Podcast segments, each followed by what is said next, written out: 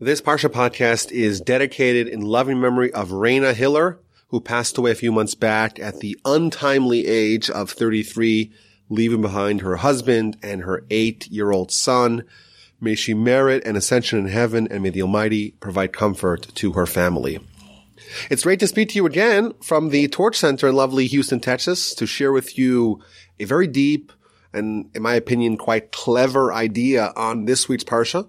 As a reminder, my email address is rabbiwolbe In addition, a reminder of the mitzvah magnets, the special torch Shabbat light switch cover project that I've spoken about the past couple of weeks.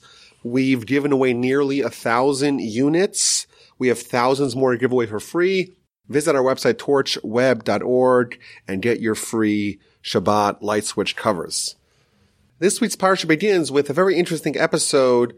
Isaac and Rebecca have been married for nearly 20 years. They're barren. They're infertile. They pray. And finally, Rebecca becomes pregnant with twins. And we read in the fourth verse of the parsha that these two boys were struggling, were agitating, were fighting within her.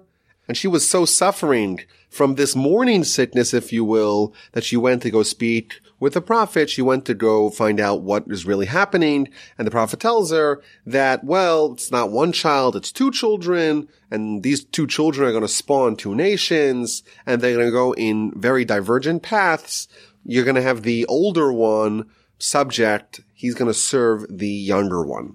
That's the opening episode of our Parsha. Now there's a very interesting Rashi here to try to explain what is actually happening over here. What's the significance of this episode that Rebecca is suffering in her pregnancy? And Rashi gives us two interpretations, two explanations. The first is that whenever Rebecca was walking next to a house of Torah scholarship, then Jacob, one of the twin sons, he would run, he would struggle, he would stir, he would jostle to try to be born to be able to go study. Whereas when she would pass the entrance of a house of idolatry, then his twin brother Esav, he would make a move to try to leave. And that was the fight that was happening within her. She was encountering contradictory impulses, and then the prophet tells her, well, it's two children and they're going to go in different paths. Alternatively, Rashi tells us a second interpretation is that even though Jacob and Esav were in utero, they were already struggling and wrestling with the inheritance of two worlds. I want to focus on the first reason here that Rashi offers, and that is that when Rebecca is passing a house of Torah, Jacob is drawn to Torah and he wants to be born. Whereas when she passes the house of idolatry, Esav, he is drawn to sin, he is drawn to idolatry, he is drawn to paganism, and he makes a move to try to leave and to go worship the idols. Now Esav's intrauterine impulse for sin seems to contradict a teaching in the Talmud. He hasn't been born yet, and he's already trying to go sin.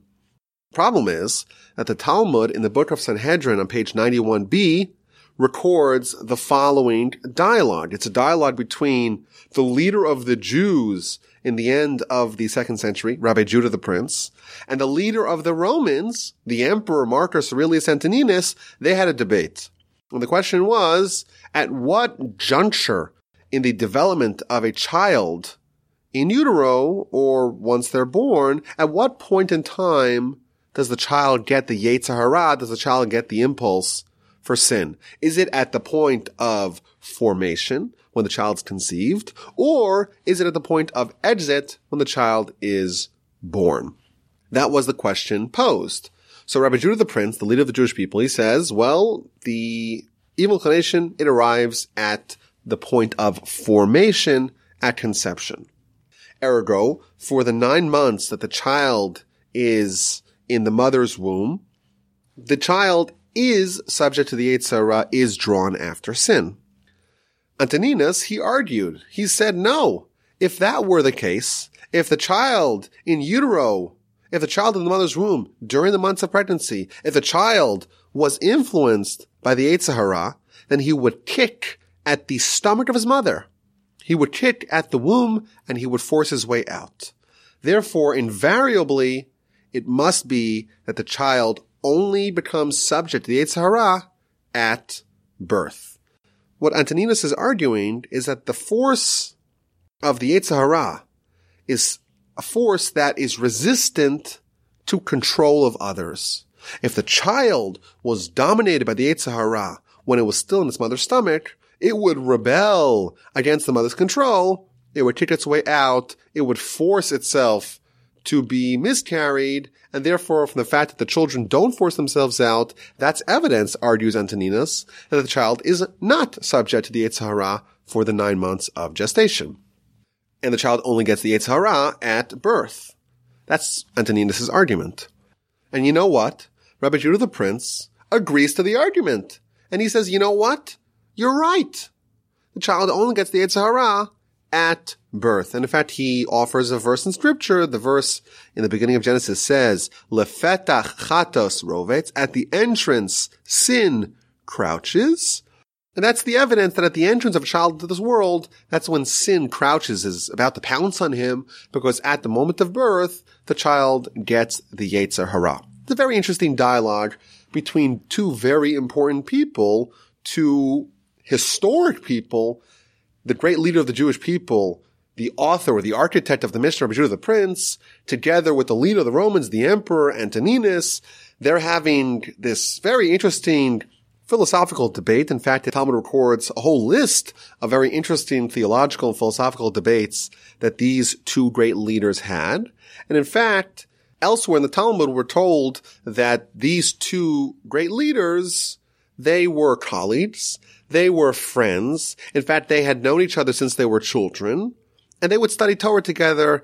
And Antoninus actually built a tunnel underneath his palace and that tunnel connected to the house of Rabbi Judah the Prince, and he would sneak away outside of his palace to go study Torah with the great leader of the Jewish people. In fact, according to Jewish tradition, Antoninus actually converted and became a Jew. Now, Rabbi Judah the Prince, he's a very significant character in Jewish history. Not only was he the leader of the Jewish people, but he codified the Mishnah. He undertook and completed the most ambitious scholastic project up to that point in history, taking all of oral Torah and canonizing and codifying it into the 63 books of Mishnah. And because he was such good friends with the leader of the Romans at the time, with Antoninus, as a result of that, he had the political ability, the political cover to be able to undertake this very ambitious and very momentous project to write down the Mishnah. So these are two very important people in, in our history. We have Rabbi Judah the Prince, the leader of the Jews, and his aide, if you will, in completing the project of the Mishnah, his friend, his study partner, his debate partner, his sparring mate, Antoninus. And they have this debate. Initially, it was a question, when to get the Yetzer Hara? And initially, Rabbi Judah the Prince posited that it was from conception. But comes along Antoninus and argues that no, if so, if the child had the Yetzer Hara in utero, it would kick its way out. And ultimately, the consensus was reached that for the duration of the time in utero, the zygote, the embryo, the fetus, the development of the child, there is no Yetzer Hara. And therefore, we would say simply, when the child's in his mother's womb, the child has no desire for sin. And yet, we read this Rashi over here, and Rashi tells us that when Rebecca is experiencing the morning sickness, when she's pregnant with Jacob and Esav, Esav is stirring. He wants to be born every time she passes a house of idolatry. How can Esav be influenced by the drive to sin, Yetzer Hara? If he has no Yetzer Hara, you would think that he would not at all be drawn to sin. And yet we see over here that she passes, his mother passes a house of idolatry and right away Esav begins to jostle, begins to stir. He wants to go and participate in that sin. That's one question that we have to ask on this Rashi. Now this question gets compounded when you look at Rashi's comment on the following verse. Verse 23 reads that she goes to speak to the prophet And the prophet tells her, you have two nations in your womb. There's two regimes that are going to be separated from your inside and they're going to struggle with each other. And eventually the elder one is going to serve the younger one. So you just read the verse simply. He is interpreting, you have Jacob in your womb, you have Esau in your womb. These are going to be the fathers of great nations. And they're going to have this cosmic, lifelong, history-long struggle. And eventually the younger one, which is Jacob, who's going to father the Jewish people, is going to triumph over his evil brother. That's what you would say. That's how you would interpret this verse without Rashi. But if you look at Rashi, Rashi says something mind-blowing. He says that when the prophet tells her that you have two nations in your belly, the word nations is goyim. The, word goy means nation. Goyim is nations. However, the way it's spelled in the Torah, it's not goyim, it's geim, which means proud ones. And says Rashi, quoting from the Talmud, who is this referring to? Elu Antoninus Virebi. This is Antoninus and Rabbi Judah the Prince. There's a mind-blowing idea here found in the Talmud and quoted, cited by Rashi in the beginning of our Parsha. What the prophet is telling her is that the two children in her womb, it's not Jacob and Esav solely, it's actually Rabbi Judah the Prince, Jacob's great, great, great, great, great, great, great, great, great grandchild, 1500 years later, and Antoninus, the great descendant of Esav, they're actually the children inside of her. Now, what does that mean? Because we know Jacob and Esau are going to be born. So the Kabbalists explain that what this means is that the soul of Jacob and the soul of Rabbi Judah the Prince, it's the same soul. The idea of reincarnation. After Jacob passed, his soul was placed into the body of Rabbi Judah the Prince many centuries hence. And the soul of Esav became the soul that was given to Antoninus, to Marcus Aurelius Antoninus, the Roman emperor. And therefore, while we have a struggle here between Jacob and Esav, actually what the prophet is foretelling is that to a certain degree, what's happening within her is the struggle, is the tension, is the conflict between Jacob and Esav but really on a deeper level, there's something going on over here between Rabbi Judah the Prince and Antoninus. And some of the Kabbalists add that we know that Esav became a wicked one. And Antoninus, he is the rectification of Esav. He is the good version of Esav what would Esav look like in the event that he did not follow the path that he chose? What would be the best case scenario?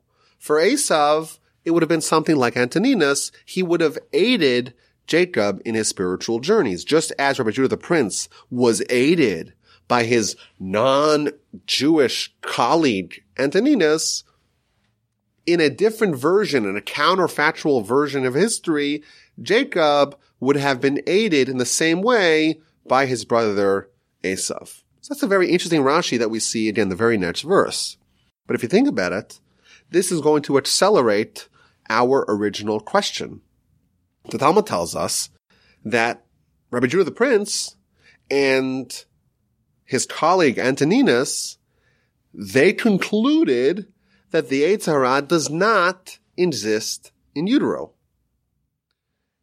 And they themselves were told there's something about them that are privy to this actual story. Again, Rashi tells us that when the prophet says you have two nations in your belly, what he's hinting at is that you actually have the spiritual identity of Rabbi Judah the Prince and Antoninus within you. These were the same people that said many years later that there is no Yetzer Hara in utero, yet they themselves witnessed Esav slash Antoninus jostling to be born to go serve idolatry, to go worship idolatry.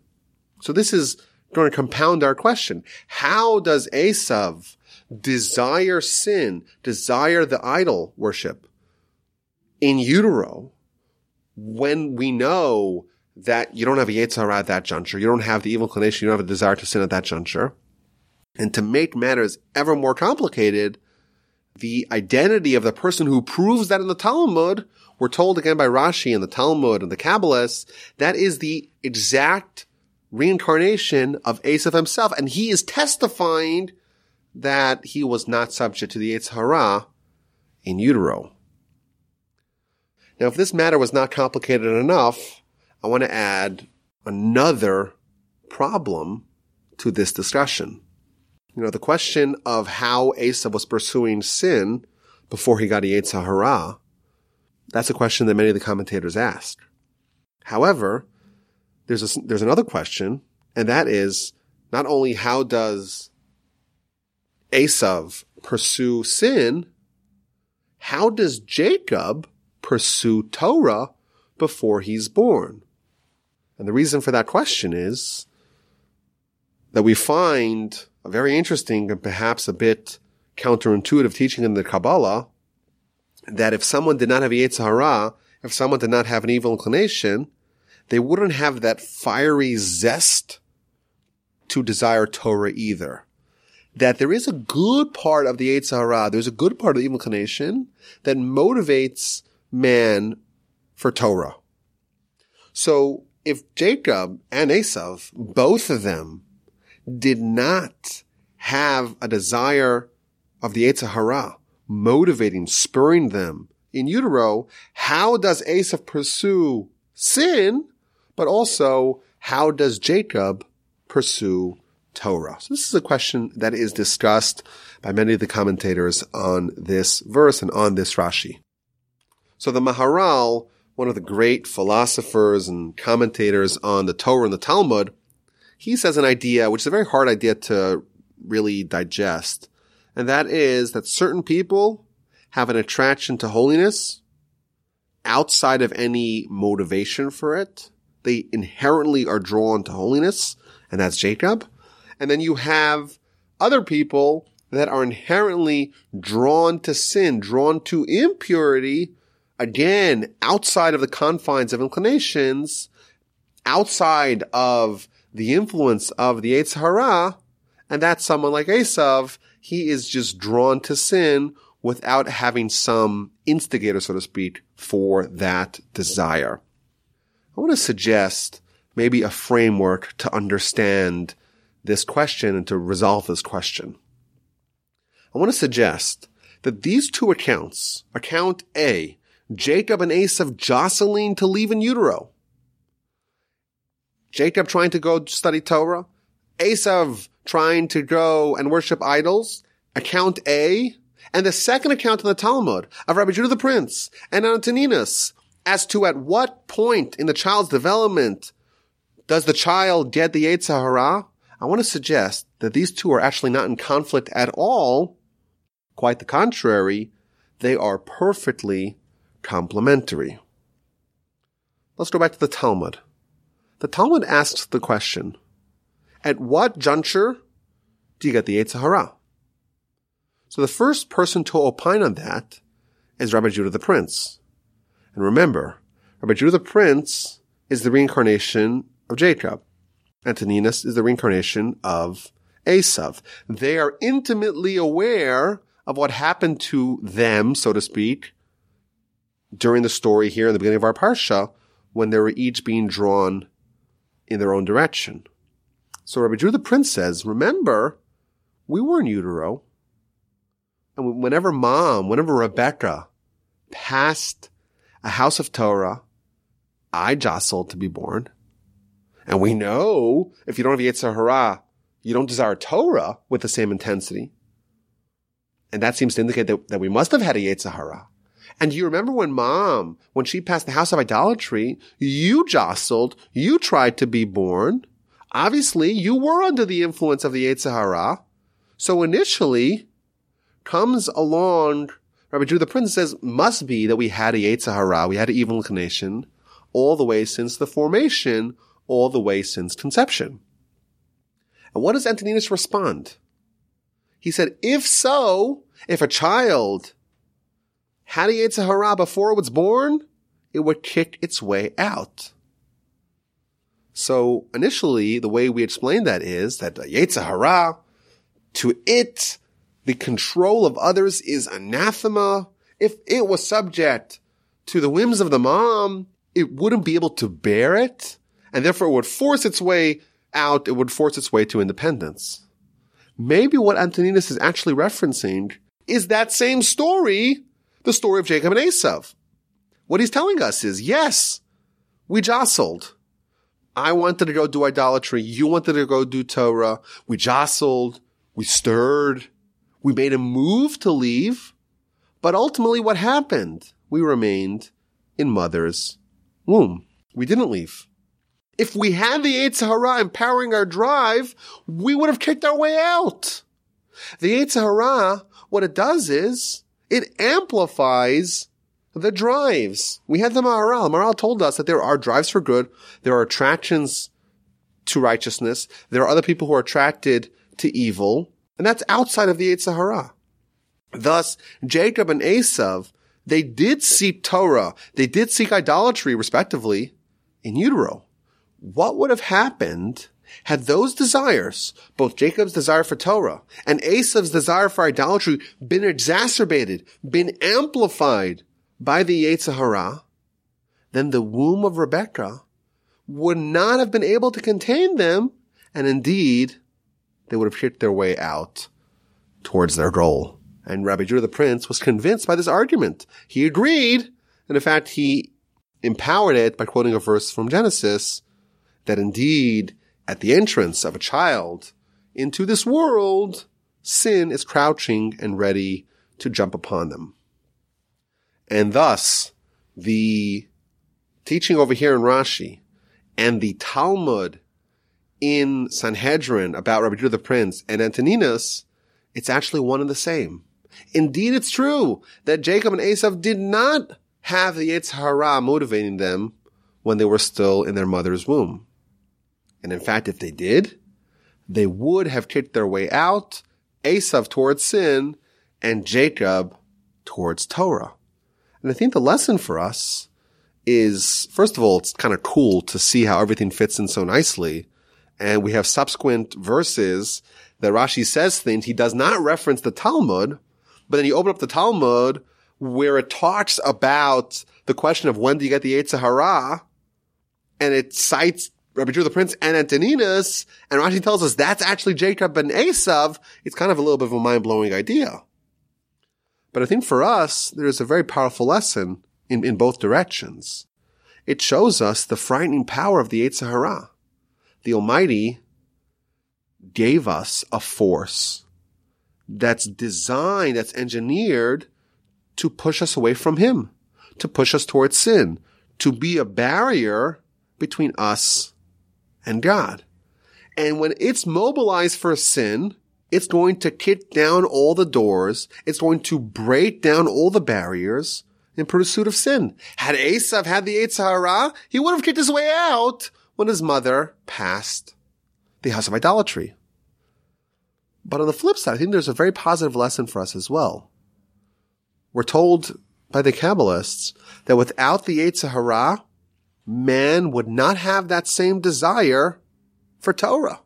The Yetzer Hara adds a desire, adds some oomph to the desire for Torah. In a weird way, the passion, the drive, the lust for sin can also be directed towards Torah. Had Jacob's desire for Torah been empowered by the Hara, he too would have kicked down all the barriers between him and Torah, and he would have accessed the object of his desires. He would have kicked out and tried to join the Academy of Torah every time his mom passed the house of scholarship. And the lesson for us is, is that we have within us a force that, of course, by default is engineered to try to propel us away from God and towards sin. And that's why it's a great danger. But we're also informed that there is a way to weaponize it to our advantage. There is a way to turn it from an enemy, from a liability into a great aid, into a great ally in pursuit of righteousness. And it can help us shatter all barriers, tear down all the walls, blockading us from holiness. And maybe broadly speaking, we look at Esav in version one of that story. What do we have? We have Esav drawn solely to sin. And even in our parsha, he's trying to kill Jacob. He's dead set on trying to prevent Jacob from achieving his destiny, building the Jewish people. Comes along Antoninus, version Esav 2.0, and this is the better version of him. And what do we see? We see that same power, that same force, that same vigor, that same great potential being used properly.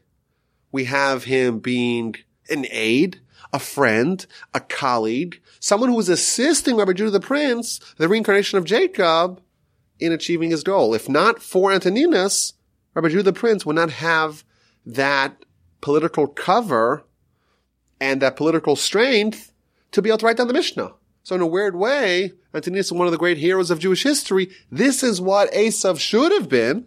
This is what he became.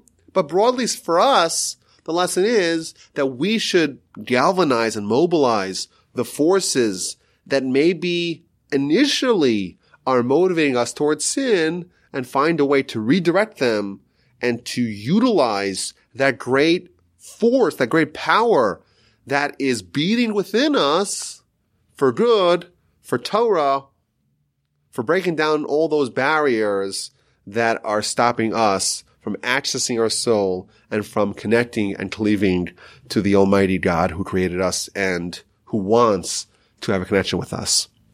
This was a very interesting, maybe it's a little bit complicated idea, but it's, I think, a valuable one for us.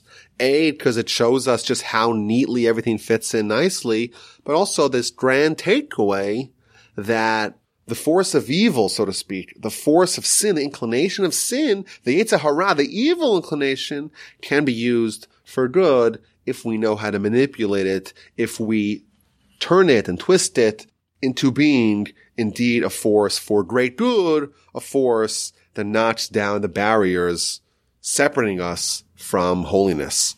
I thank you all for listening. My email address is rabbiwolbe I look forward to hearing from you if you have any questions or comments or feedback of any sort. And once again, signing off from the Torch Center in Houston. Have a fantastic rest of your week. And I look forward to studying the Torah and the Parsha together with you again next week.